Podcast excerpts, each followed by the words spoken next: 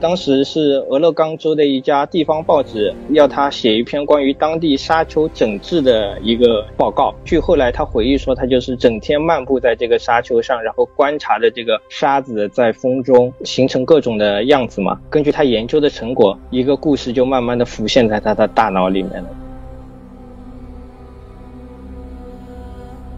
嗯，我是觉得维伦纽瓦都就是非常充分的把里面的科幻元素，包括那种造型感给挖掘出来。反正对我来说是这样，就是它不仅仅是在做一个还原，特别忠实的还原了赫伯特他本身那个意图。我觉得不仅仅是这样，就他真的是在创造。我自己肯定是更喜欢那个二零四九一点，因为二零四九毕竟是有《银翼杀手》一九八二年的那版珠玉在前的，放在一个那么伟大的作品面前，你要给他写一个续集，承担的压力肯定是要比一个小说的影视化要来的更加艰难的。我觉得塔可夫斯基不是这一脉的，怎么讲？他不是这种强故事型的，他的所有的东西都是寓于画面之中的。就是他想表达的，就是画面本身，所有的东西你都可以通过非常直观的，你去看这个画面，不管是你能够感受到还是理解到，我觉得画面本身已经非常非常的自足了。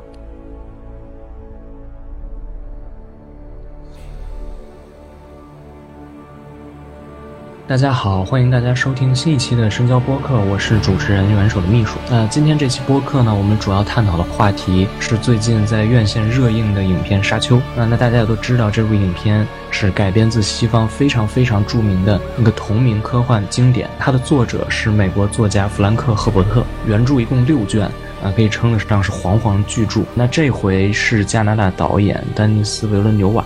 改编的。但其实也只是改编了其中很小的一部分，是第一卷的大概一半的篇幅。那今天呢，我们也是请到了深交的一位常驻作者来和大家一起聊一聊这部电影以及之前的一些电影改编，还有这个原著本身啊，看看他们之间是怎样的一些联系，还有一些怎样的区别。那下面还是先请我们的嘉宾跟大家简单的打个招呼。Hello，大家好，我是深交的作者 H Z C N E O，很高兴今天。跟大家来这里聊一下沙丘。就正式进入之前，我还是想问你一个小问题哈，因为你之前其实也给深交就是写了一篇非常深度的一个前瞻性质的文章哈，就是这个沙丘它的原著是怎样的，作者是怎样的，包括之前他经历过哪些改编。那其实我最先想问的一个问题还是就是你什么时候看的这部小说啊？就是包括这部小说它最开始是什么地方让你产生了一些兴趣？我最开始看沙丘应该是十多年前了，就是。最早科幻世界引进的那个版本，大概是在我上初中的时候，当时也是很机缘巧合的一件事情，因为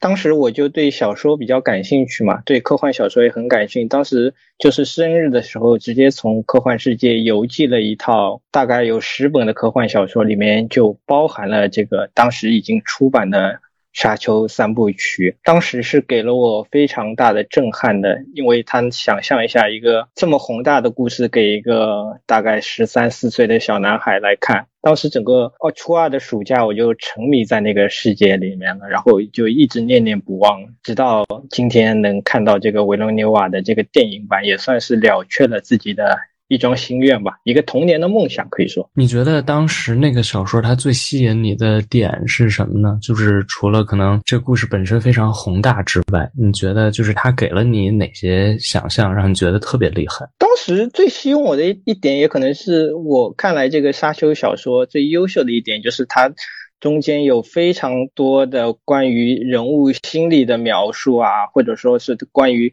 权力啊、意识形态啊、信仰啊这些东西。这个当时在我看其他的小说里面是没有出现过这样的东西的。他这样的写法也跟绝大多数的科幻小说不一样嘛，可以说是一个把我推向一种更深层次的思考的一个契机吧。就这个就是沙丘当时最吸引我的一个地方。其实我觉得。这个还蛮有意思哈，就是《沙丘》这部小说，它可能确实跟其他小说不太一样，这也是我最开始看的时候的一个感受。因为我可能在看《沙丘》之前已经看过一些，当然也不是很多啊，就是看过一些科幻小说。但我的感觉就是，可能其他的科幻小说呀，会更加强调呃技术啊，或者是人的情感啊，类似这种感觉吧，可能会是这两个不同的方向。但是到了《沙丘》，其实对我来来说，就是给我一种非常异样的 观感，因为它可能更多的去描绘一些宗教啊，或者是政治斗争啊，这种对我来说还是很新奇的体验。甚至有些时候，我都不把它当成一个科幻小说去看哈。我不知道你怎么看它的这些元素在在这个小说里的这个作用呢？在我看来，我觉得就是作者他的核心的。赫伯特本人，他核心的就是想写这个东西，他只是套了一个未来世界的一个权力斗争的背景在那里，然后他真正想写的是人在这个权力斗争中会产生怎么样的思绪。这个我觉得可能跟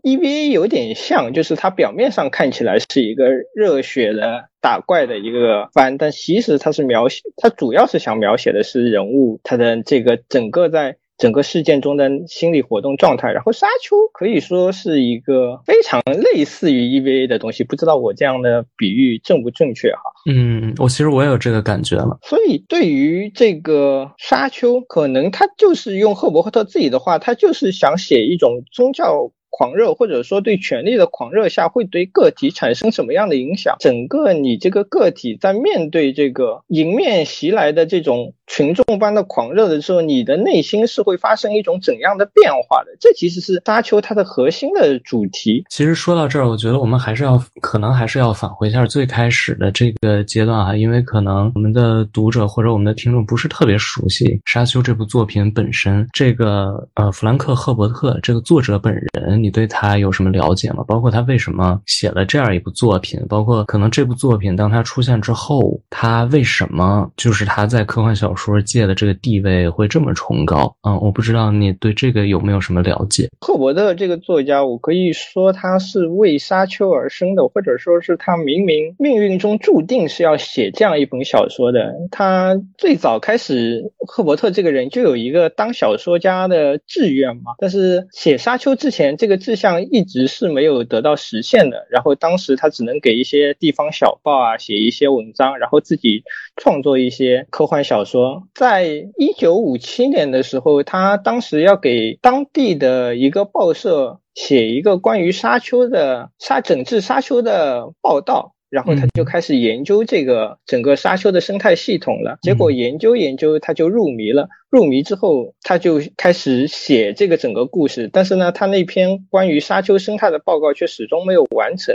到了一九六五年的时候，终于就是完成了这个整个沙丘系列的第一部小说，也就是我们今天看到维罗纽瓦改编的这一本。他当时是个什么工作啊？他是干嘛的呀？他当时是在那个报社工作嘛，新闻行业，然后就是给当地的，基本上就是今天我们所说的自由撰稿人嘛。嗯嗯，然后当时是俄勒冈州的一家地方报纸要他写一篇关于当地沙丘整治的一个就是报告。据后来他回忆说，他就是整天漫步在这个沙丘上，然后观察着这个沙子在风中形成各种的样子嘛。然后很快根据他研究的成果，一个故事就慢慢的浮现在他的大脑里面了。就跟那个《冰与火之歌》的作者乔治阿尔马丁，他最开始也是脑中忽然有了一个幻象，说一家孩子围绕。在一只死掉的母狼面前，然后一个故事就出现在他的大脑里。那么在赫伯特这里，就是他在沙丘中不断行走中，一个故事就出现在他的脑海里了。我我虽然不知道，就是那个《冰火之歌》那个作者跟沙丘之间有什么联系哈，但其实我看那个的时候，尤其是看维伦纽瓦这部电影的时候，我真的还有点想起冰火那个剧了。为啥呢？就是因为他死人死的太快。就是基本上这一部里所有重要的，就当然除了就是母子两个人了，基本所有重要的人物该死的全都死了，就死的太快。就这个真的很像冰火，在这一部里，相当于维伦纽瓦啊，他应该说是拍了就是原著里第一卷的大概一半吧。我不知道你你是六卷都看了吗？还是你看了三卷？当时我看的科幻世界引进的版本只有前三卷嘛，然后后来是读客又把后面都引进了，但是很惭愧，只看到了第四卷、第五卷和第六卷还没有看。这三部到最后，它大概就是结局是什么样的？因为到第一部为止，其实是因为那个保罗他胜利了嘛，对吧？就是把那个哈克南家族打败了，然后相当于是在这个。呃星球上建立了他自己的一个君权神授，或者是政教合一的这么一个政权嘛，算是对吧？跟那个土著一起，但我不知道后面两卷大概讲的都是啥。后面两卷基本上还是在讲他们那个家族的事情嘛，包括他在第三卷的最后，就是让那个沙丘厄拉克斯这个星球重新降下了雨嘛，他后面又瞎了，然后又去沙漠里进行传教，然后他的。儿子就是那个雷托二世，后来就成为了这个宇宙的统治者，统治了大概四千多年嘛。是他儿子本人在统治，对对对对，因为他儿子后面吸食了大量的香料，然后就跟沙虫融合成了一体，基本上就是已经没有人的样子了。哦，我操，那么可怕吗？对 对，这个沙丘写到后面就越来越往玄幻那个方向走了嘛。所以可能我不知道是不是维伦纽瓦，因为他下一步其实到现在为止已经算是确定下来会有了嘛。哦，他在那个采访里面已经说了嘛，说想拍一个三部曲，就讲完这个保罗本人的这个故事，大概就到小说的第二本的结尾嘛。而且我觉得像维伦纽瓦这样的作者导演，可能不太喜欢把自己限定在一个系列里面。我我刚才一直在翻这个弗兰弗兰克赫伯特的这个个人的这个简介哈，它里面其实有这么一句话，我觉得还是很。有意思，就说他作为美国最具影响力的科幻巨匠之一，赫伯特在科幻文学中的地位，如同托尔金在奇幻文学中的地位一样，无人可以动摇。那那当然，这里面尤其指的又是《沙丘》这一部作品。为什么这部作品它的地位会这么崇高呢？就是在科幻电影或者说科幻小说的历史上，它到底是怎么走到今天这一步？为什么没有人能跟它匹敌？这个就要从那个科幻小说的整个发展脉络来说来讲了，因为。在六十年代，正好是科幻小说的一个分界点，是从黄金时代到新浪潮时期的一个过渡的分界点。在这个黄金时代，就是我们所熟悉的那个科幻三巨头嘛，艾塞克·阿西莫夫，还有海因莱因，还有艾瑟·克拉克。在他们的故事里面，就是说是有一种对技术的乐观的，他们相信就是人定胜天嘛，或者说技术能够解决人类社会发展中所有的问题。这种思想是就是在冷战之后。伴随着这种科技的快速发展，已经成为了当时的一种主流思想。但是到了六十年代，这个思想就已经开始有点转换了。当时的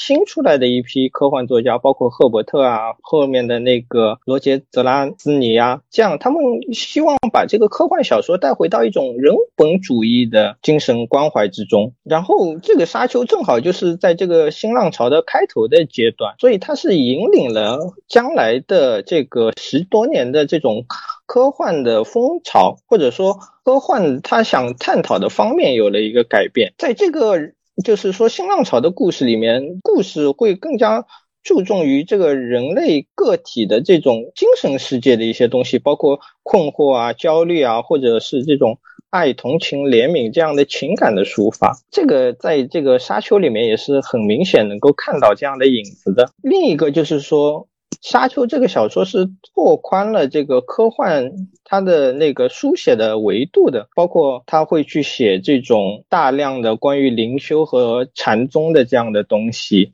然后还有就是说，他对于这个当时的社会的意识形态啊，或者说是原住民的这种生态系统里面的这种存在价值啊。都是进行了一些探讨的，这个在之前的科幻小说里面是很少探讨这个东西的，可以说它是一个非常具有开创性的一个文本，这个可能就是沙丘为什么在。科幻小说中有如此崇高的地位，所以其实就是像之后的那种呃星球大战什么的，是不是都受到了他的一些影响？就他其实是作为一个开创者而出现的。对，沙丘肯定是作为一个开创者的存在的，包括星球大战它里面的这个论述，就是卢卡斯自己也说嘛，星球大战其实是发生在未来星际之间的一个家族罗曼史，其实跟沙丘里面包括写描写的这种家族。之间的这种。纷繁纠葛的关系是非常类似的，可以说卢卡斯是直接就是借鉴了这个沙丘中的这种设定。看这个沙丘，不管是小说还是尤其是这回这个电影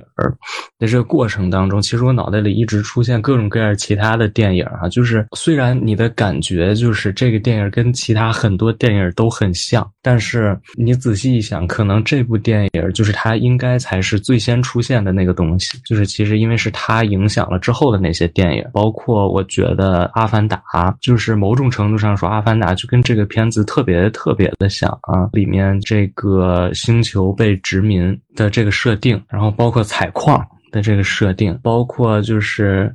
呃，这个人去到另一个种族当中去生活的这样一个设定，啊，我觉得都非常非常的相似。所以我不知道，啊，就是在你看的过程当中，你有没有发现，就是比如呃，哪些电影或者哪些影视作品，其实对《沙丘》有非常明显的借鉴。一个就是我们刚刚说的《星球大战》嘛。是非常明显的一个借鉴。然后后来我想到的是这个《黑客帝国》，它其实也是有借鉴的，包括他对这个弥赛亚的自我成长和自我追寻，包括这个众人对这个救世主情节的狂热，以及这个人和机器的关系，你可以把它引申到就是沙丘中这个人和香料的机器，他们是。互相依存的一个关系，你人离不开机器，机器离不开人，就像这个沙丘中的这个香料一样。这个人和香料的关系，其实，在第一部里，就是这个电影的第一部里，其实还没有怎么体现哈。但是到后头会越来越明显，是吧？对对对，到后头这个人和香料的关系会越来越明显，因为这个他在设设定里面就是说了嘛，这个沙虫是怕水的，然而你要改造这个。赫拉克斯的星球，你必须让它降雨，那这就是一个矛盾的所在了，是要有一个更好的环境，还是要保留这个？让我们在宇宙中有如此独特地位的这个香料。呃，我不知道你在看这个维伦纽瓦这个就是他改编的这个沙丘的时候，你的观感是怎么样的呢？因为我看你其实给神交口碑榜的那个评分也挺高的哈。但是再具体一点说，你觉得这个片子改编的怎么样？优点肯定就是最明显的优点，肯定就是它在影像方面的这个呈现，去还原这个整个沙丘的幻想中的世界嘛。包括他把这个布翼飞机。的还原，然后还有维伦纽瓦自己特别出色的这种影像的调度，就是人在这个巨大物体前显得非常渺小的这种状态，营造出的这种史诗感，这个是我觉得可能影像方面是这一版的沙丘。给我们带来的最好的一种表现吧。我在看这个沙丘的时候，我真的是被震撼到了哈。首先来讲，倒不是说被他的这个影像震撼到了，而是被维伦纽瓦的这个想象力震撼到了。因为我印象里，在我看沙丘那本书的时候，就是我很少能够想到，就是他会有一些技术上的元素，就是对他的那些什么，比如那种服装啊。或者是杀虫啊等等吧，所有这些没有特别强烈的，就是科幻的感觉。但是在这个片子里，我觉得他的视觉的那种想象力真的是完全把我震惊到了。就是我第一，可能是通过他这个电影，我第一次意识到《沙丘》是一部科幻小说。就我原来在看小说的时候，我一直觉得它是一个宫斗小说，或者是一部政治小说啊。这是给我的一个感觉。有一些地方我就觉得特别厉害的，就是比如像。那个护盾，呃，我就觉得很厉害，就我没有想到他能够那么样去把这个护盾视觉化。其实我在网上也看到不少，就是关于这个的争议哈。就比如说有人会说，就是他觉得沙丘拍的很好，但是有一点他始终不能接受，就是为什么这么高的科技的人还在用冷兵器？但我觉得这恰恰就是它的一个非常有趣的设定嘛，因为热兵器都会被屏屏蔽掉，所以你就必须得用冷兵器去搏斗。而且我觉得这个又跟就是沙丘本身的那个气。质啊，包括就是它最终电影呈现出来的这个呃感觉是特别相符的，就是你就是特别冷峻的，必须得去肉搏的那样的一种一种形式。嗯，我是觉得维伦纽瓦都就是非常充分的把里面的科幻元素，包括那种造型感给挖掘出来了，真的是特别不容易。我觉得他已经不仅仅是在，反正对我来说是这样哈，就是他不仅仅是在呃做一个还原，特别忠实的还原了。赫伯特他本身那个意图，我觉得不仅仅是这样，就他真的是在创造关于这个屏蔽罩和这个冷兵器的事情嘛。我看完电影之后，也有很多人跟我来说，就是为什么也要用这个冷兵器，或者说他们难道这个世界里面没有计算机吗？他们这个当然是一个小说中的硬设定哈，就是在这个小说故事发生了很多年之前有过。一个叫做巴特勒圣战的东西，然后在那场战斗里面，就是人和 AI 发生了一场大战嘛，然后人们人类以非常惨痛的代价取得的胜利之后，AI 的这种技术就被禁止了嘛。这个其实是跟当时的一个创作的环境有关的，因为在这个六十年代，当时是嬉皮士运动非常生性的一个时代，然后在这个嬉皮士。他们当中是有一种反技术的思维模式的，反技术的潮流的。他们相信，就是当时的那个计算机会把人直接变成这种生产的工具。包括当时埃尼阿克这个第一台计算机刚刚发明没有多久嘛，当时用的就是那种打孔带。当时嬉皮士的口号就是不要成为机器上的这种打孔带。这个是其实嬉皮士的这种。思维潮流是影响了赫伯特的，以至于就是说他在创作《沙丘》的时候是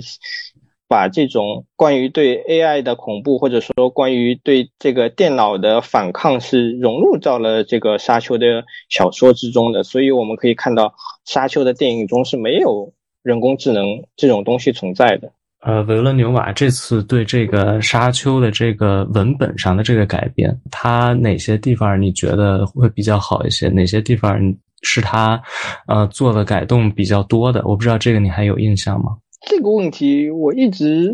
有一个观点是，《沙丘》这个小说，如果你要去原模原样的完全去还原，它是不可能的，因为它。当中有太多的是无法用影像还原的，或者说用影像还原出来会变成一种很无聊的东西。难道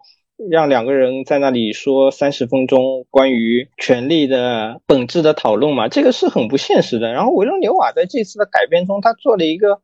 非常大胆，或者说非常符合他想要的这种影像化的呈现方式，就是只保留了这个故事的主干。只写了这个故事中最核心的那部分，也就是这个保罗的成长。这样改编下来，整个《沙丘》这个小说就会变成一个非常简单的这种龙傲天的故事，或者说就是我们所说的这种主角一路开挂，然后完成自己伟业的故事。那他那个文本中，保罗自己对这个整个事情的思考，其实是在这个电影里面没有太多的进行体现的。这个可能是我对这一版《沙丘》有不满的一些地方。呃，我个人倒是觉得这个东西还是存在的哈，包括他可能一呃，就在我的印象里，就是他一到呃厄拉克斯这个星球上，就是因为就有人就说他是就是在很远的地方就呼喊救世主嘛。就是那个利桑尔盖布嘛，就管他叫这个名字，然后他就说这个东西其实都是被灌输进去的嘛，所以我觉得可能还是有一些吧，只不过可能没有原著那么明显了哈。对对对，当然这个就是要你仔细去体会的嘛。如果剧透的来说，保罗将来会有一个黑化的过程，或者说他有一个被自己的这个。权力或者是信仰反噬的这个过程，这个可能就看维罗纽瓦本人在第二部中怎么处理了。第一部的感觉就是很让人是觉得很平铺直叙，或者说他没有给。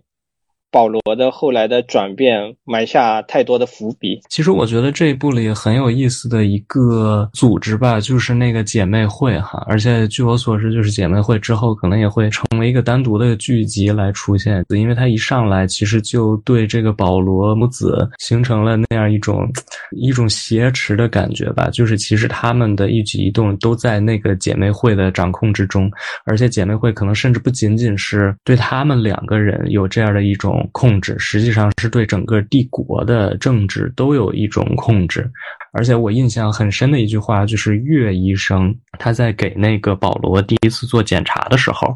呃，保罗就问他到底是怎么回事儿，然后那个岳医生就用中文，就当时可能全场也都笑起来，我不知道你们那儿看的时候是不是这样哈，那全场都笑起来，但我觉得那个话还是蛮关键的，因为岳医生说就是这个姐妹会，呃，他们会做很多事情，但归根结底是。为了他们自己，就是实际上就是不管他怎么样去，可能他们归根结底做这些事情都是为了他们自己这个姐妹会能够在帝国当中的这个地位更加稳固。可能保罗对他们来说既是一个可以利用的人，也是一个挑战吧。因为其实他们不想要这种男性的人来有这种超能力嘛。我不知道你怎么看，在这部片子里这个姐妹会的设置呢？贝尼杰瑟里特姐妹会。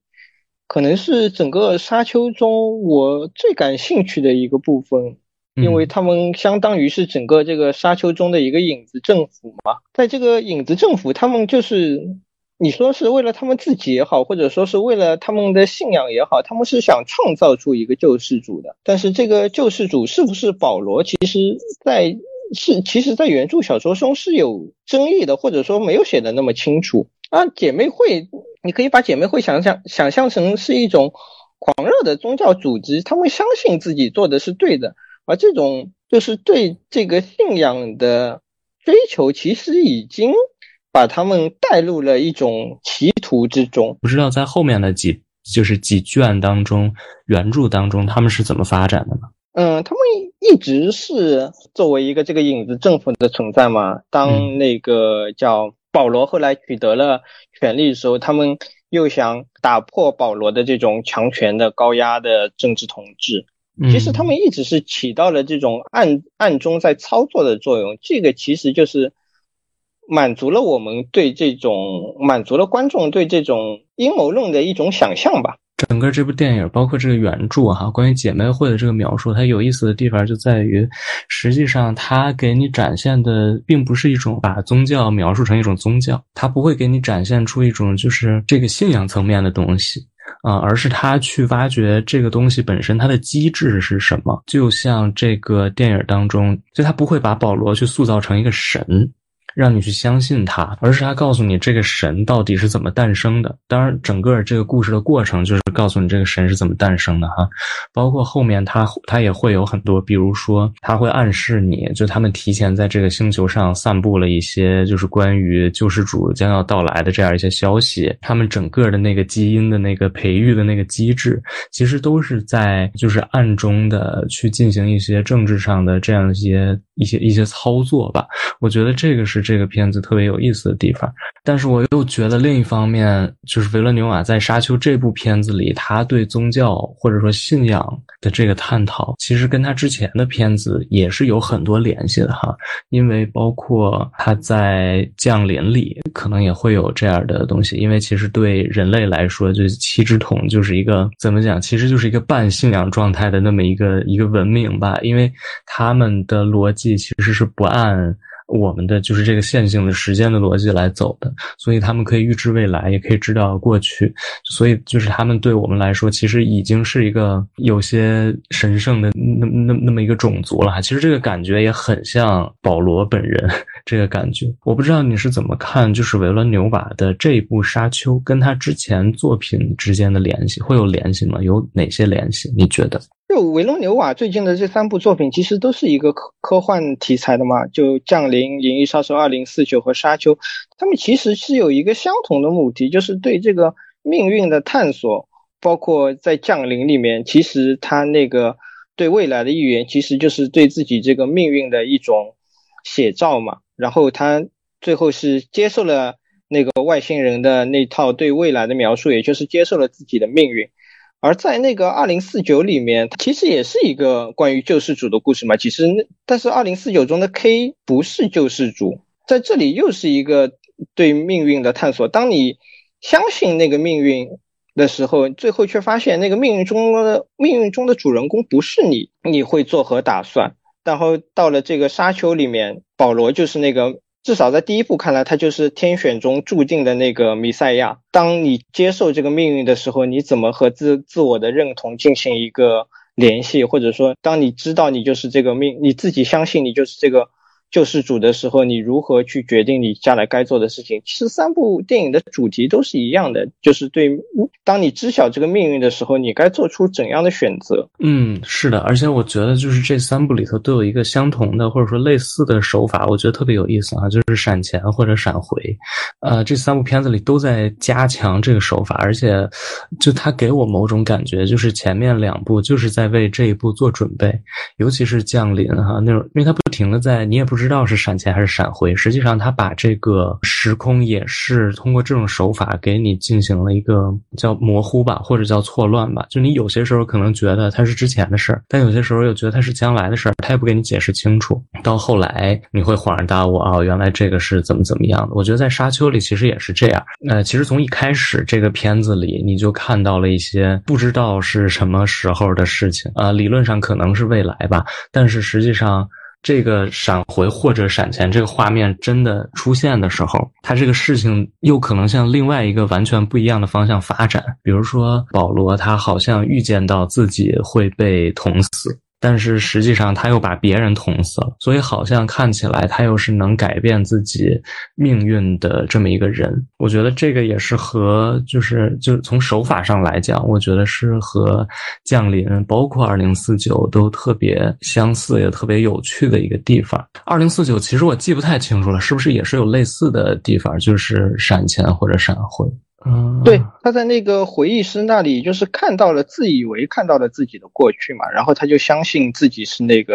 天选之人。这个其实就是他对那个自我的一种认识，或者说他对对那个幻象的一种误读嘛。那你在这个沙丘里面也是的嘛，你你看到了那个幻象，但是你没有看得很清楚，然后你就有了一套关于自己这个命运的解释。你可以把它称为解释，你也可以把它作作为。作为是一种误读，那么当最后那个真的或者说现实来到你面前的时候，这个命运你你才能知道自己当时是不是一个误读，或者说自己有没有做出一个正确的选择。其实我觉得，就银，我当时看《银翼杀手》的时候，特别震撼的一点就是，它其实也有一点控制论的感觉在里面哈。就是你以为你看到的是真的，你以为就是你脑袋里闪过的那些东西都是真的，但其实你无非也就是被控制的，所有的东西都是被植入的。这个时候，你又会怀疑自己，甚至怀疑你自己存在的那个意义啊。我觉得那个真的是令我感觉非常震撼的一点。同时，我也是觉得，就是《沙丘》实际上是把《降临》和《二零四九》两部。分呃非常有机的结合在了一起啊，而且视觉上也是这样，尤其是二零四九，你能够非常明显的就是感觉到这一点，不管是从一些元素的设置上啊，还是从整体的那个美术的那个风格上啊，有一个有一个地方我看到的时候我就笑了，就是那个灯。那个漂浮的那个灯啊，那真的是太二零四九了。再包括一些地方，比如像那种巨大的那种飞船啊，又让我特别能联想起就是降临，因为降临实际上它最神秘、最有震撼力的地方，也就是那些就是特别高大、特别。惊悚的那样一种就不规则的那样一种飞行器哈，其实我觉得这些都是在沙丘里得到延续，而且是特别有效的得到延续的。这个是我觉得它视觉上做的，嗯，甚至可以说是有作者性的一些地方吧。我不知道像呃维勒纽瓦这些作品哈，你看下来，你觉得你最喜欢的是哪一部？我自己肯定是更喜欢那个二零四九一点，因为二零四九改编的难度，虽然说沙丘是一个有非常优秀。的小说在面前的东西，但是二零四九毕竟是有《银翼杀手》一九八二年的那版珠玉在前的，放在一个那么伟大的作品面前，你要给他写一个续集，承担的压力肯定是要比沙丘这这么一个小说的影视化要来的更加艰难的。毕竟沙丘前面已经失败了那么多次，如果这次拍不好，可能也不会说什么，但是。你拍出一个《银翼杀手》本身的续续集，观众们必然要把你和前作做对比。而且，《二零四九》这个故事，它既不是全部推翻了第一部的架构，也不是把相同的故事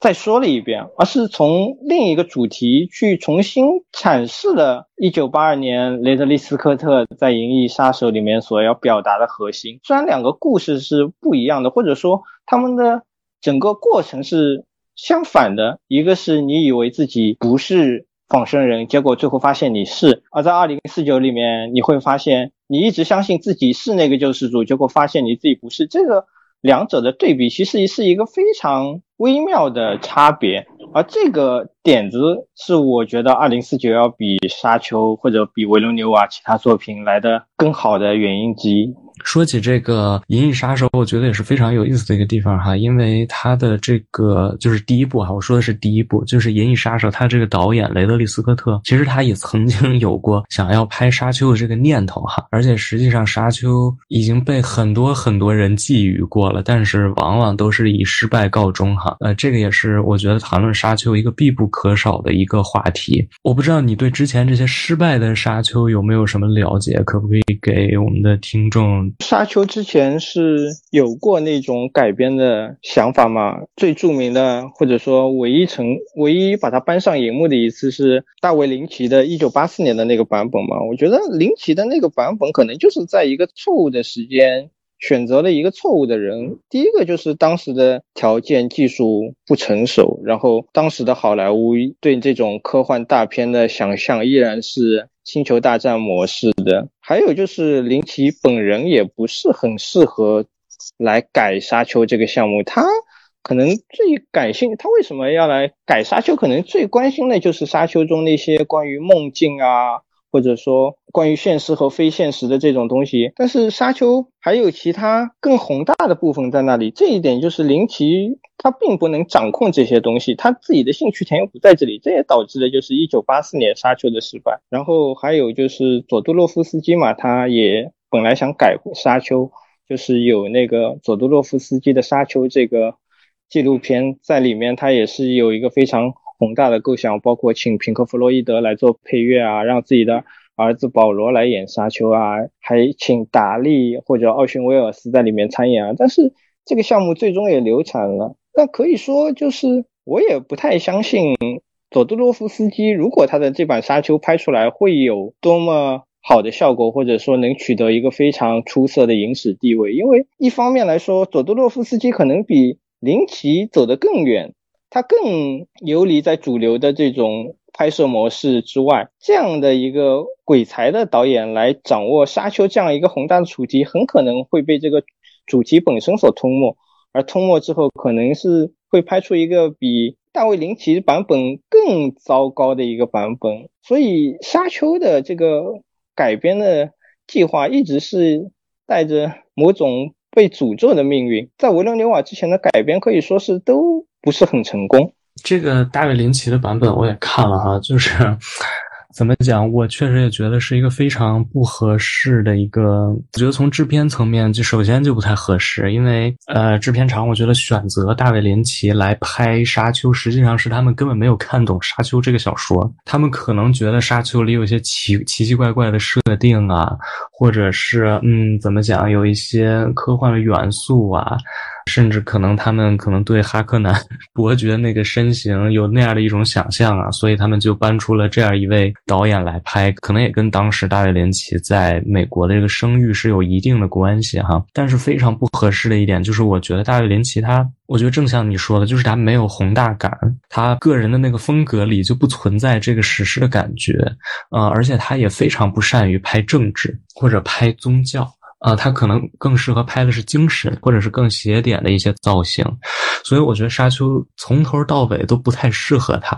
嗯，而且那个改编，呃，我觉得不管是从体量上、文本上，我觉得都是一个非常非常失败的作品。因为你想在三个小时里就解决这样一本书，我觉得是一件太难，而且。不可能成功的事情了，所以就是反观维伦纽瓦这一版，我会觉得他很聪明。其实我不知道，其实这个是制片的或者说是制片厂的意思，还是他本人的意思哈，还是等于说这个超级大片。或者说这个沙丘本身的这个要求，但我觉得无论如何，就是你把它改编成两部或者三部作品是最合适的。从体量上讲，你的那个节奏你才能把得住，而且你的那个主线的故事你才能就是给他说明白，你才能讲清楚。嗯，我觉得大卫林奇首先那个那个剧情本身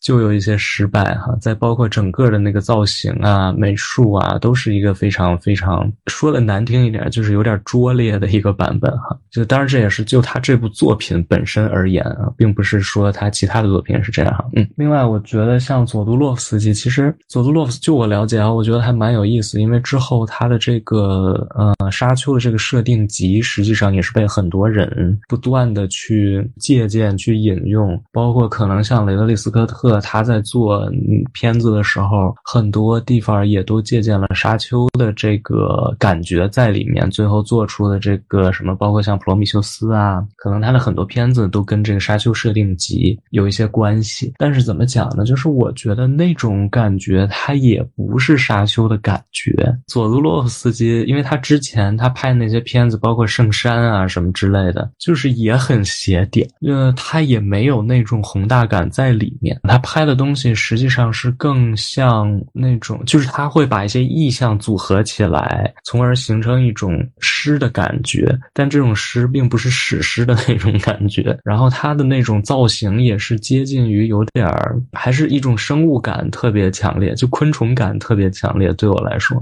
它也不太符合那种。冷峻的那种科技的，或者是呃一种沙漠的那样一种流动的感觉，我觉得也不太一样。所以其实说到底，我觉得看来看去，真的还是呃维伦纽瓦这一部就是能给我的震撼会更大一些，因为我根本在看他这部之前，我根本想象不到沙丘能改成这样。这是对我来说特别震撼的一点，也是我觉得他真的非常厉害的一点。当然，像你刚才说的，呃，《银翼杀手二零四九》，我在看的时候，看之前我根本是没抱任何期待去看的。那么好莱坞电影它的续集往往就是就是那个奏型嘛，就是大家也都知道了，就是要不就是重述一遍啊，要不就是根本就不知所云。所以他能讲成那样，呃，是他自己，包括他和他的编剧融入了很多可以说是新的思考。好在里面，对我来说，至今为止，《银翼杀手二零四九》和《银翼杀手》那个原作都是，嗯，怎么讲，是两个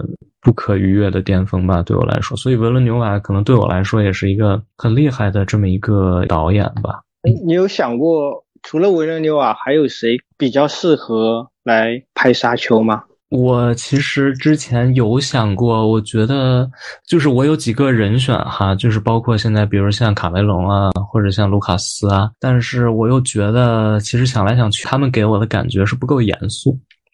尤其是《星球大战》，就是《星球大战》，可能它虽然它有严肃的部分吧，比如呃关于人的命运呀，或者是关于整个那个政治的体制上的探讨，我觉得当然都是有的，都是存在的。而且它本身其实可能有有很大程度上，它就是借鉴《沙丘》嘛。但是我又觉得他们不够大胆，就是他们还是会放进去一些插科打诨的人物啊、元素啊，还是会给你动不动就来点小幽默呀、小小笑料啊。但这个东西我又没在沙丘的小说当中见过，我觉得不是那个气质，真正能够以一种非常严肃的态度去做科幻电影，而且能够非常吸引观众的，对我来说，可能也真的就是维伦纽啊。你有想过塔可夫斯基吗？我觉得塔可夫斯基不是这一脉的，就是塔可夫斯基他，嗯，怎么讲？他不是这种强故事型的。呃，因为前段时间其实北京也在做，就是有一个俄罗斯大师展，我忘了那个名字叫什么了，反正就是放了那个《潜行者》，然后我又去看了一遍，我就发现，呃，当然这也是我可能是第三次看了哈，但我这次看我就有一个特别强烈的感受，就是他的所有的东西都是寓于画面之中的，就是他想表达的就是画面本身，呃，他想表达的不是文本，我觉得就是给我非常强烈的这种感受，所有的东西你都可以通过非常直观的你去看这个画面。不管是你能够感受到还是理解到，我觉得画面本身已经非常非常的自足了。但是我觉得沙丘并不是这样一个东西，就是它还是需要人与人之间去交锋，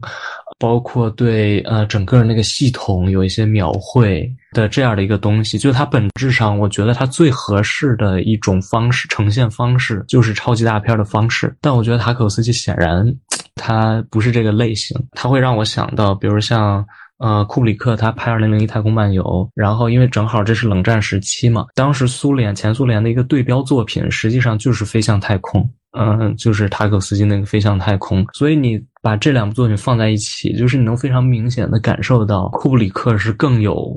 史诗感或者更冷峻的那样的一一一一位导演吧，或者是他更能拍出那种宏大感。的导演，但是塔可夫斯基他可能更擅长的是用相对比较小的成本，甚至是日常化的元素、视觉元素来去构建他的那种宗教感、神圣感的那种东西的。而且本质上，我觉得塔可夫斯基他在内心当中，他对这种精神的信仰的东西，他是非常非常执着的啊，他是相信这个东西真的存在的，而不是要去批判这个东西。呃，尤其是我看完《潜行者》之后，我有这种。非常强烈的感受就是他相信希望，他相信信仰当中所带有的这种希望的这种东西，而不是说他要把背后的这个机制去揭示出来。反正对我来讲，确实是不太合适。当然，也不是说，啊，塔可夫斯基他的这种想法是表面的哈，我完全没有这个意思，只是说他不太适合这种东西。嗯，但我不知道你怎么看这个问题呢？因为就是沙丘这个东西改编一直是我。心中的一个想法，我也就是在维罗纽瓦正式确定导之前，我也想过有很多人，比如说我想过诺兰如果来拍，嗯嗯嗯，然后好像想了一下，觉得不太行，他好像会更注重那些技术上的东西，或者说他会更注重这种关于空间或者时间的想象，而这个沙丘是个人文主义的东西，因为塔可夫斯基他拍了那个飞向太空嘛，就是莱姆的索拉里斯星。我想到塔可夫斯基是因为他对这个文本其实是有一个自己的理解的，或者说是他抓住了那个文本中的精髓，然后用一个自己的方式去呈现它。我在想，是不是有人能抓住这个沙丘的精髓，然后用另一种不是以这个完全还原小说的方式，而是加上自己的解读。来拍这个东西，我也算是大半个科幻迷吧。就是我对科幻小说改这个东西，改编成电影这个东西，一直是抱有一个非常悲观的态度的。我觉得很多小说改不了，比如说《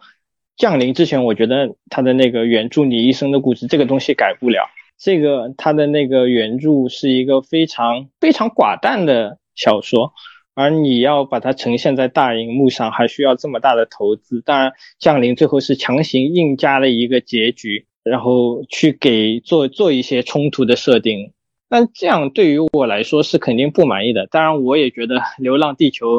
改不了哈，没想到改出来是吴京去炸木星。所以我觉得就是说，今天我们的工业已经很成熟了。对，你要去拍这种场面上的东西，只要你砸钱。是很容易就能做到的，或者说相对容易就能做到的。但是你要去阐释一些画面之外的东西，或者文本层面的东西，还要有作者自己的理解在那里，那其实是一个非常难的事情。而这个就需要有一个作者性。所以我一直在想，有没有一个导演能用自己作者性的这个态度，重新来拍这些经典的科幻史诗。维伦纽瓦，当然这个不是说维伦纽瓦这部《沙丘》拍的。不行哈，我只是觉得他可能是用一个高标准来说，他可能是太照着原著来拍了，而少了一些自己对这个沙丘的认识，或者说他能从这个原著小说中提炼出来一个什么东西，然后把它融进到自己的作品。呃，可能对你来说，你会觉得这呃，就是原著和他拍的这个东西有点过于像了。对吧？你是这个感觉，他可能还是缺乏一点作者性的表达，或者是他自己一贯想表达的那个东西。你觉得他太依附于这个原著本身了，是这个意思吗？对，是这个意思。因为我觉得，就二零四九给了我一个很大的期望，因为他既提炼了雷德利·斯科特的那个核心，然后又把这个核心往前继续推了一步。所以我一直在想，他在沙丘中会不会干一个同样的事情，就是。能既提炼出那种沙丘的核心，然后用一个他的视角，或者说用一个今天的视角去把这个核心再往前面推一步。嗯，但是至少在第一部里面，我没有看到他这么做，可能说是一个小小的瑕疵吧。不过，可能对我来说，就是这个已经，呃，我觉得已经足够好了哈。就是我在看原著的时候，我都没有那么强烈的，就像我刚才所说的，我都没有那么强烈的科幻感。但是维伦纽瓦可能给了我一个，可能也是我自己想象力不足的问题哈。但是我看维伦纽瓦这部作品的时候，我就觉得他真的给我带来了一个。我所没有想到的东西，呃，是至少是就是超越我想象的一个东西，啊，可能在我想象当中，这个星球就是土了吧唧，但是我觉得在他这个片子当中，可能拍出了更多技术感、科幻感那种冷峻的感觉，那种巨物给你带来那种压迫感、崇拜感，甚至还有一些神圣感哈，这些都是能够怎么讲？就是那块屏幕能够给我带来的那种东西哈，我已我已经是非常佩服了，因为沙丘毕竟也 失败了这么多次哈。不过我也有一个新的问题，从星战。呃，八十年代，然后到这个《指环王》零零年代，再到这个《沙丘》，实际上中间大概都是过了二十年左右的，或者是。十几年、十五年吧左右的这样一个时间段，然后就会出现的这样一个史诗性质的系列的作品哈。呃，星战呢，我们也都知道，那实际上在西方来讲，它它都形成了一个非常巨大的潮流性质的一个一个文化哈啊，包括它的衍生品，包括它的衍生剧。衍衍生出来的各种系列，就是一个非常庞杂、一个复杂的一个系统啊。包括《指环王》可能也是这样，后来他又出现了这个《霍比特人》等等吧。他会以一种文化的形式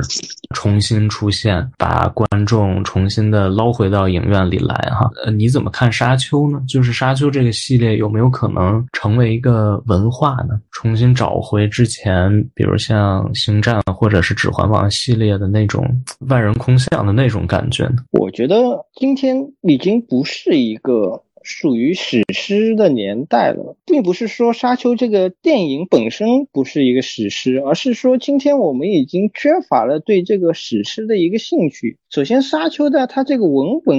显然是要比《星战》或者说是《指环王》的受众要小很多的，包括它的这个体量在那里，它的接受程度。它的高门槛都会成为一个被大众所接受的瓶颈。然后第二天，第二个是今天大家已经不太接受这种史诗的叙事模式了，或者说大家不太想去讨论这个个人的宿命的悲剧，或者说。个人的宿命和时代之间这个不可调和的矛盾，这些东西已经很难激起今天观众的兴趣了。如果你拍的太浅，大家会说啊，这不就是一个普通人成为英雄的故事？如果你拍的太深，大家又会觉得没兴趣。大家的重点已经不在这里了，这导致了这个沙丘，即使他拍的最好，也很难达到，就是说。指环王或者星战的这种影响力，更何况维伦纽瓦的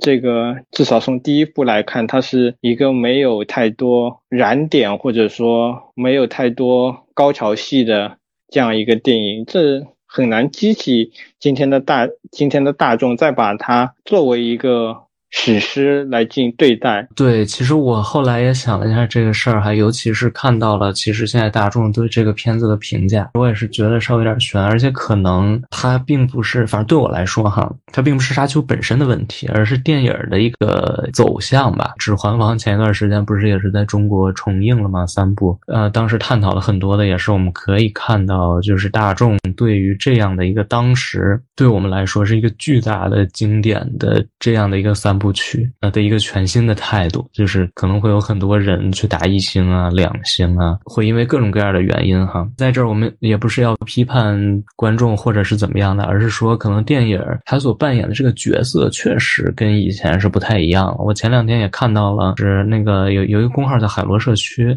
然后是是戴景华。老师，他做了一个对谈，做了一个访谈。其中这个这个访谈最开始，呃，王志强他就问到说，这个电影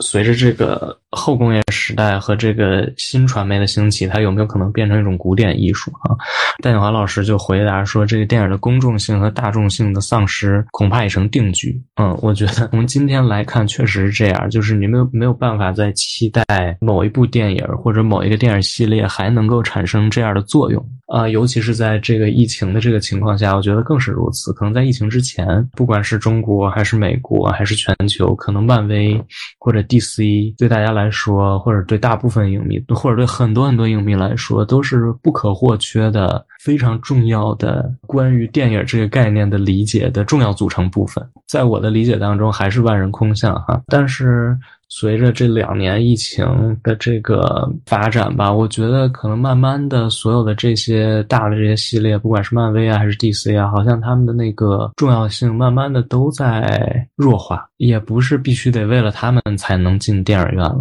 那些呃英雄或者是那些呃人物，他们的存在，包括整个电影系列的存在，也不是那么的有意义了。没有什么就是真正的一个系列可以再把人重新找回到电影院当中了。这是我觉得一个，我不知道是一个。特殊时代或者特定时间点的一个趋向，还是之后可能就会这样了哈。但我确实觉得，可能《沙丘》是一部质量相对来说非常过关的一部作品，但是它可能也很难再迎来普遍的好评了，或者是迎来一种沙丘文化了啊。就像。说的像漫威或者 DC，我觉得大家已经看了十年的十多年的这种超级英雄电影，其实到了复联四结束之后，大家是有一个明显的疲惫感。这种疲惫感对于普通的影迷来说很难去，他们认为这个故事已经结束了，很难再去。说把他们再吸引进电影院，说我们的故事还要继续下去，包括他们这个漫威的这种重复式的套路，或者说 DC 整个就是一盘散沙，对他们来说，前面他们已经在这个电影里吸取到了足够的东西，而他们也习惯了就是漫威或者 DC 这种超级英雄电影的套路。而一旦这种套路产生疲劳之后，他们也就失去了走进电影院继续往这个把这个系列看下去的冲动，以至于他们对其他东西也失去了信心。很多人跟我说啊，这个傻球是不是又是那样一部超级英雄电影？我甚至不能跟他们解释说这个两者之间有多大的区别。对于普通观众来说。可能就是前面十年那种集中的轰炸导致的审美疲劳，也使大家在这个疫情来临的时候，已经放弃了这种走进电影院安安静静的欣赏一部电影的这种兴趣，或者说这种信念吧。嗯，其实《沙丘》到至少从原著上来讲，它跟漫威或者这种超级英雄大片还是有很大区别的哈。而且我另一方面也觉得，之所以在这个时候又提起沙丘，跟这个漫威或者是 DC 或者是整个超级英雄这个这个概念本身的这个衰落是很有关系的。之所以重新提起这个东西，就是因为想做出一些不一样的东西哈，还是相对严肃的，没有那么娱乐化的东西。不管是他所探讨那些事情，还是他的这种视觉化的美学化的呈现，我觉得都是不一样的。因为如果他要是想做一个漫威超级大片，或者是是想做一个 DC 的话，完全可以走一个非常非常工业的一个一个流程，找一个比维勒纽瓦更加工业的导演来完成这件事情，来完成一个特别怎么讲，特别行活，特别找不出什么问题，但又没有任何精彩之处的东西。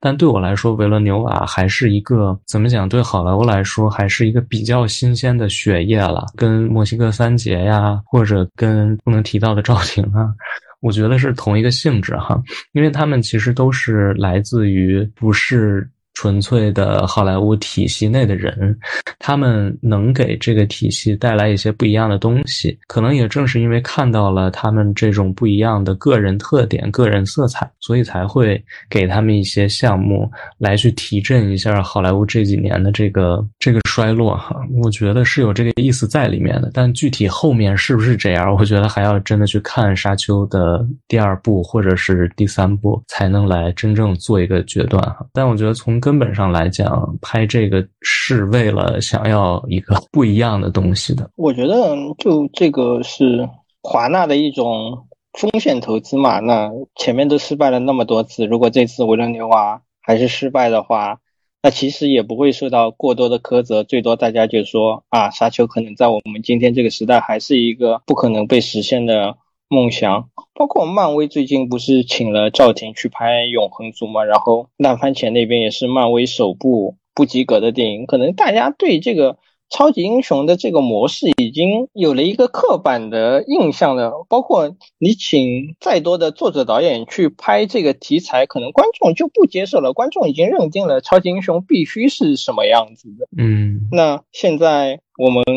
有一个不一样的东西，或者说让好莱坞回到那个超级英雄之前的电影那种商业电影有百花齐放的状态，这也是一个无可厚非的东西。毕竟大家审美疲劳之后，毕竟还是想找一些新鲜的东西。只是说沙丘这个票房肯定回本支支持他能拍下一部嘛。如果说你要跟曾经的那些。主流的商业大片对比，可能还不是一个非常成功的项目。只是华纳觉得，既然口碑还不错，我们应该继续去尝试，至少对这个电影的这种多样性还是一个非常有帮助的事情吧。我觉得《沙丘》还是，反正对我来说是一部挺不一样的作品哈。虽然它就是节奏上已经非常非常紧凑了，但是你仍然能看出来，就是维伦纽瓦在里面添加了很多自己的东西。其实我一开始看这部电影的时候，我都不太适应，就想我节奏怎么这么快？因为二。零四九其实是很慢很慢的哈，就是你你能看到他一点点在走，然后他在观察，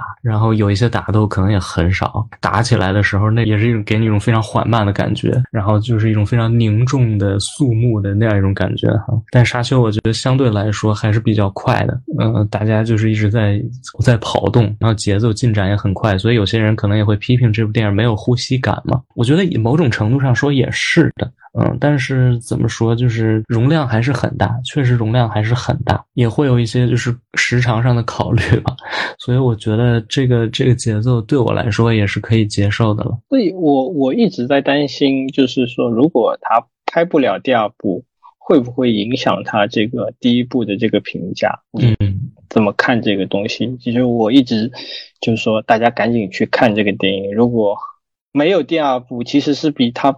比他拍砸了是个更大的损失，因为前一段时间我也在网上看到，就是有人会说这部，呃，甚至是一些影评人哈，在说这部其实是超长的预告片儿，就是会有这样的一种说法。我看到之后，其实我觉得有点奇怪，就是就是我能不能把同样的话用在？指指环王第一部上面，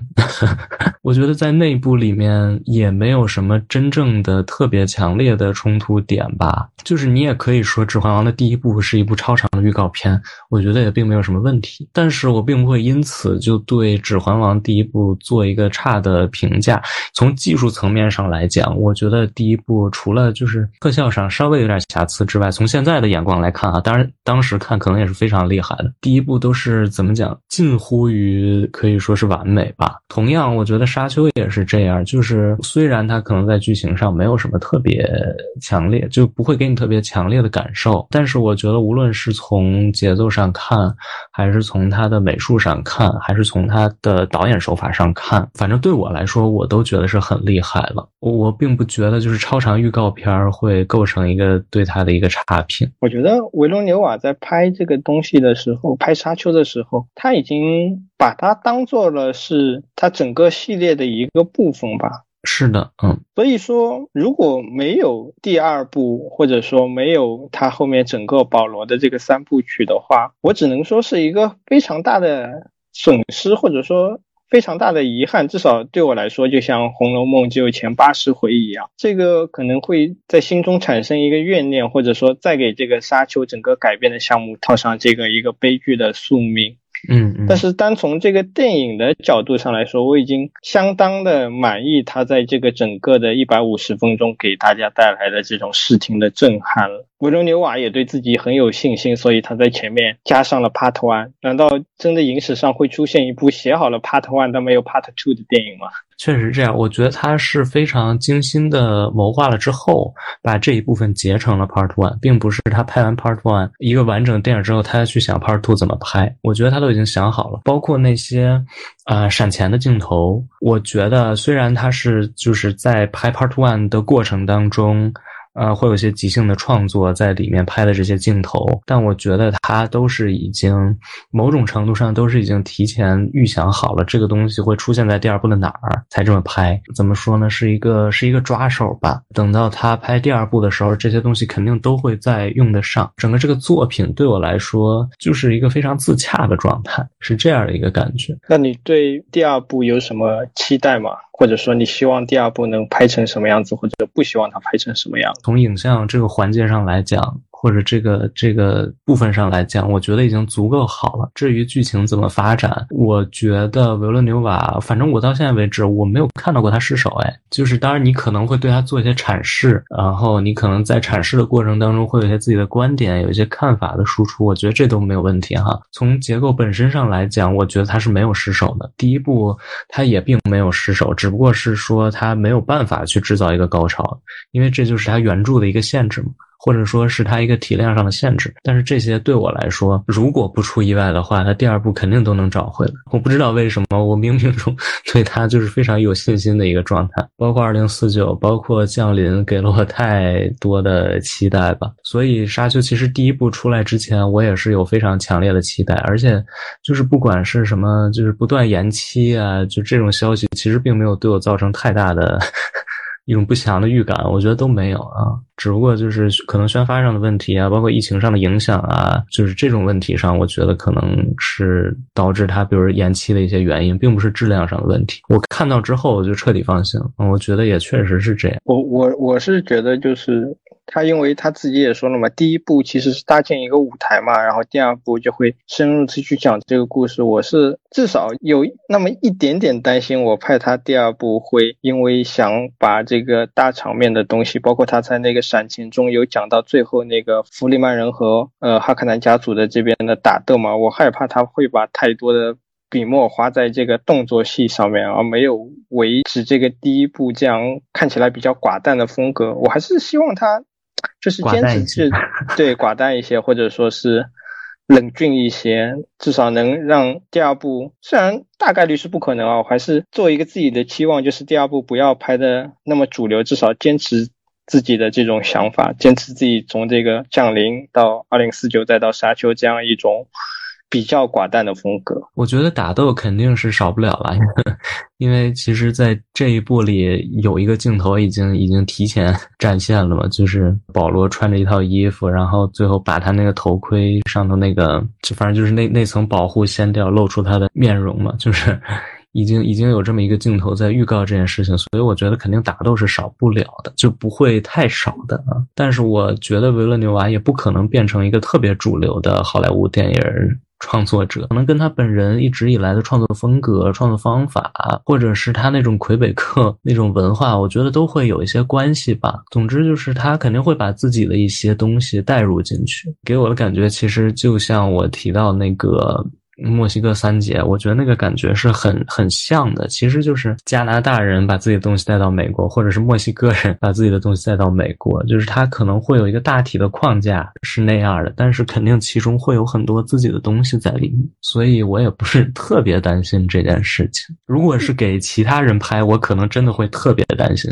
就如果给诺兰拍，我可能就非常非常担心，因为他可能会彻底把这个故事打散，然后他可能会反正用一些。结构上的方式，让你就是让让这个故事变得特别不像这个故事本身，变得特别烧脑，就是那就真的，我觉得就真的不是沙丘了。我有这个担心，其实是从扎克施奈德那里的担心，就是他拍那个蝙蝠侠大战超人的时候，是有非常多的政治隐喻啊，或者是宗教的解读啊，或者把超级英雄这种神话，但是。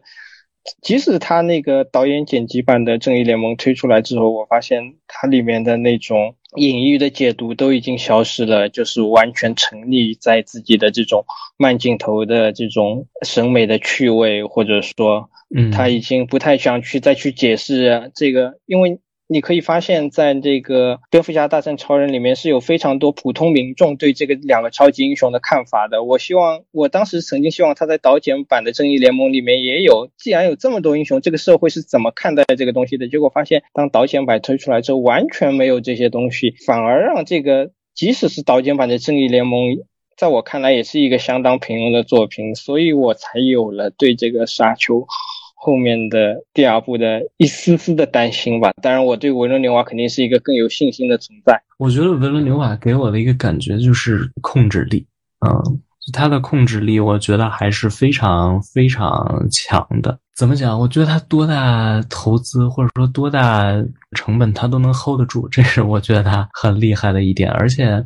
他非常清楚自己要去怎么拍这个东西。可能有一个不太恰当的对比哈，就是因为我们其实能看到，在这个片子里，他用了大量实景的拍摄，就是他不会把钱去花费在特效上啊。我觉得这是一个特别好的一个做法，就是他能把得住自己想要的是什么，他是有这种，不管是有这种权利，还是有这种呃决断力，我觉得他都是有的。相反，可能某些我们国内的创作是没有这种决断力的，就是可能我们有了钱之后，就是去做特效啊，但是往往那种东西给你的是一种虚假的感觉，并不是震撼的感觉。但维伦纽瓦在这个上面，我觉得他是可以控制得住的，而且不管是呃像这种啊实景或者特效的问题，还是一些其他的问题，我觉得都是这样。包括他在这个片子里，他对演员的不管是选选角啊，还是这种指导啊。我都觉得很厉害，呃，我我我确实有一个偏见哈，就是我一直觉得甜茶是靠脸。但是，我这一步发现，呃，并不是那么简单。尤其是很多场戏真的需要他有演技的时候，他能顶得上去。呃，给我印象比较深的一场戏，就是保罗跟那个圣母两个人在那个屋子里对决的那一场戏。你能够看到，就是维伦纽瓦是怎么样用他的人的这个表演，包括用音乐，包括一些剪辑，把这个东西慢慢的烘托上去，最后给你一种保罗是一种坚不可摧的状态。就是作为一个观观众，我真的是完全相信了。嗯，当然在这个之中，我觉得甜茶这个演员本身是不能忽视掉的，就是他的那个演技，真的我觉得还是很厉害，而且所有这里面的角色都能让我相信，也我觉得也能够非常直接的说明他的控制力还是蛮强。我不知道你怎么看《沙丘》里面这些演员的表演呢？甜茶固然不错哈，就是他有一个蜕变嘛，他能承担这个角色保罗这个角色身上的这种宿命感，包括我也很期待，就是他在第二部里面如何去刻画这个保罗将来面对这个权力的狂热的时候，他的那种自责的复杂的心态。我最喜欢的还是杰西卡的那个表演嘛，就他保罗的母亲。嗯，就是他他自己对这个，他一方面要对自己的这个儿子有爱嘛，一方面他要要遵循这个姐妹会的这个身份，他也不知道自己的保罗是不是真正的天选之，他的那种就是痛苦，有的时候又是身不由己，很很多时候都是通过他那种面部表情，包括特别是他那个在保罗接受那个戈姆次的那个试炼的时候，他在门外的那种强忍着自己的情绪，又要故作镇定，在那个母亲和姐妹会成。员之间两个身份之间，让自己在母亲的角色和姐妹会的角色之间做到一种平衡，这个